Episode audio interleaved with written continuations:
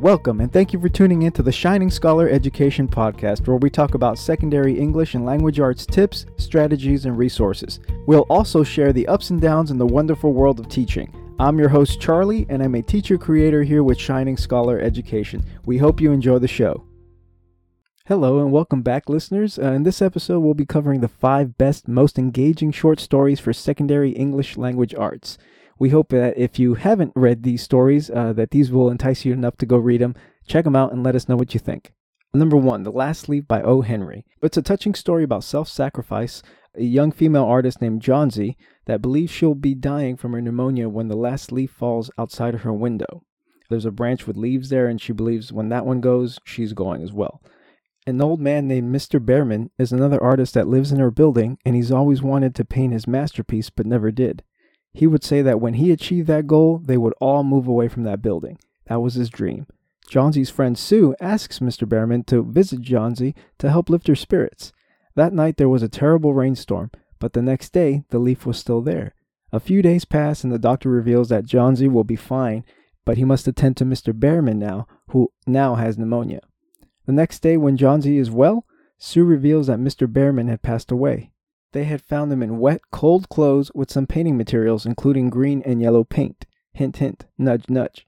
It turns out that he had become sick due to painting the leaf on the window for Johnsy.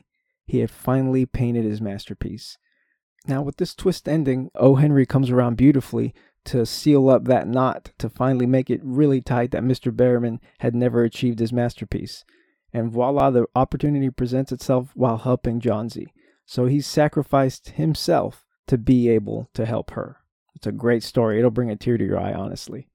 Uh, the next story is The Stray by Cynthia Rylant, and it's about a little girl named Mamie that finds a stray dog, but her parents aren't too excited to keep the dog, especially her mom, who really reluctantly gives her table scraps to feed the dog. Mamie asks kindly if they could keep the dog, and they just keep saying, You know, we can't afford it. You know, we can't afford it. So after that, uh, the dad decides to take the dog to the pound. Mamie cries her eyes out, goes to bed without eating dinner. She wakes up a few hours later, super tired, still very sad. She goes to the kitchen to get a biscuit and some milk, and uh, the dad mentions something about, Aren't you going to feed your dog? And she just kind of looks at him and, you know, surprise. And she says, Didn't you take him to the pound? And he replies, Yes, I did, but when I saw the conditions there and he mentioned something about 10 dogs being in a cage and that they kill them after a certain amount of days, he said that he didn't feel right leaving the dog there. And the story ends with the father asking, Well, are you going to feed the dog or not? So the dad's a little gruff, and the little girl ended up getting what she wanted. And the dad, um, he's not characterized super deeply. They don't really reveal a whole lot about the character development. But the short answer at the end, I'll be honest, uh, made me tear up. The fact that they found a stray dog and uh, they were decided to keep it. I myself have rescued a little dog, ironically, on the way to school, and uh, she's been wonderful. And so, yeah, I'm a dog lover, and so if you have any dog lovers in your class or yourself, you'll you'll tear up. It's a very very touching uh, short story, maybe a page or two. The next story is called "The Monkey's Paw" by W. W. Jacobs, and it begins in the home of Mr. and Mrs. White, where Mrs. White is preparing dinner and Mr. White and their son Herbert are playing cards by the fire. They're waiting for their friend Sergeant Major Morris, a member of the British Army, to come over for dinner. He arrives and later he reveals that he has a cursed monkey paw that he picked up in his travels to India. Uh, but he has suffered greatly in its wish granting powers.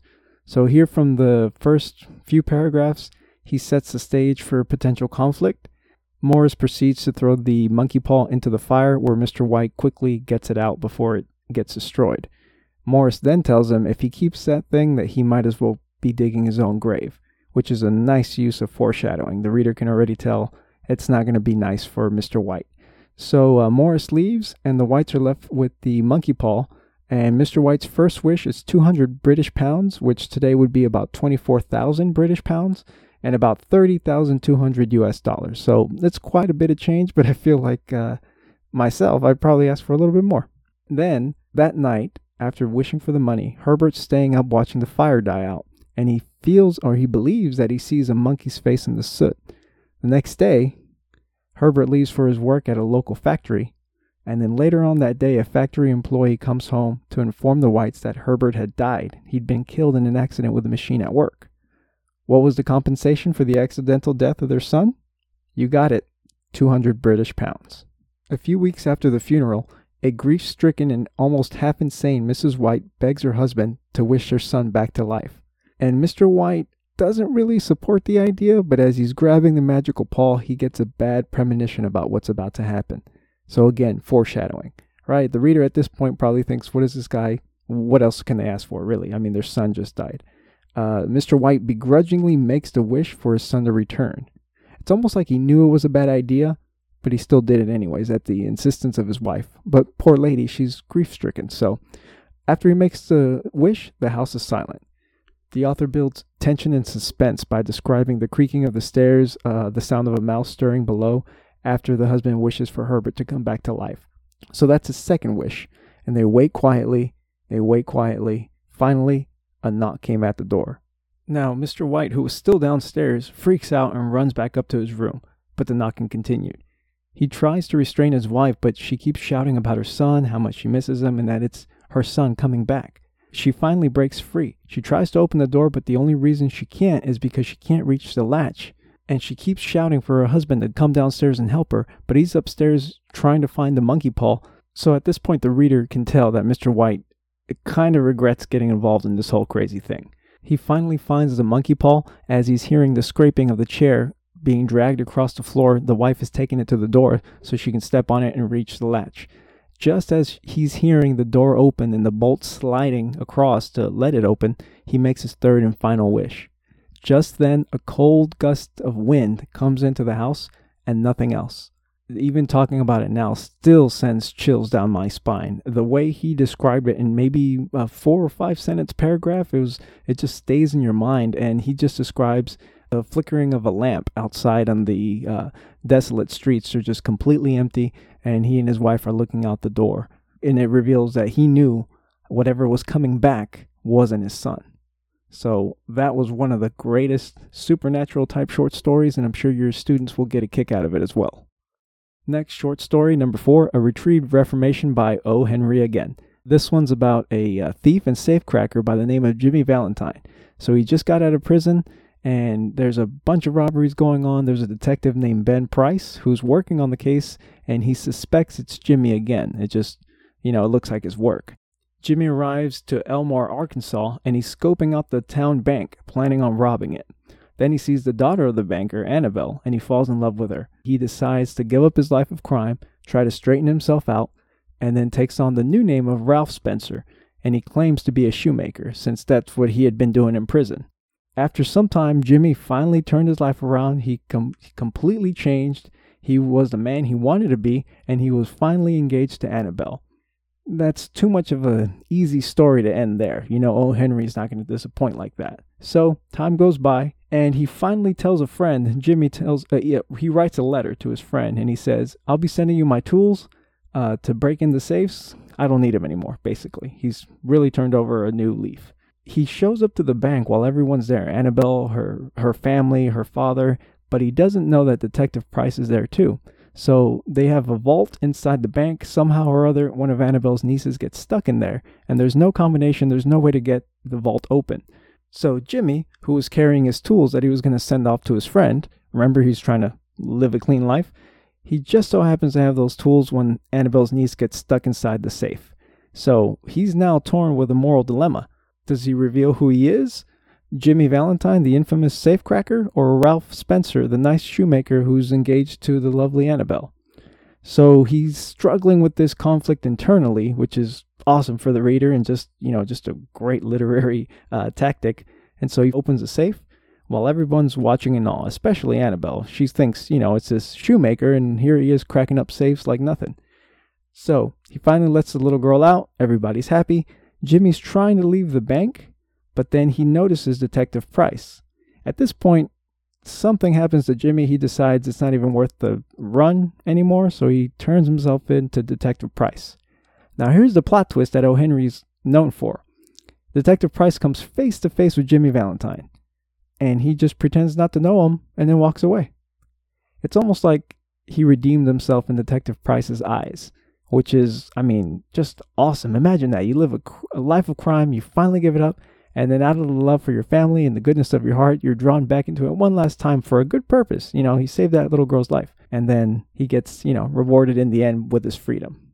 And last but not least, number five. It's an occurrence at Owl Creek Bridge by Ambrose Bierce. Uh, it tells the story of a civilian named Peyton Farquhar. He is sentenced to hanging for attempting to destroy the Owl Creek Bridge, which is uh, under control of the Union Army. So he was a Confederate supporter. This takes uh, place during the American Civil War. So as he's being walked out to the bridge to be hanged, he's just, you know, thinking about his family, his lovely wife and kids and home. And as he's stepping on the ledge, the noose is tied around him. He's already blindfolded.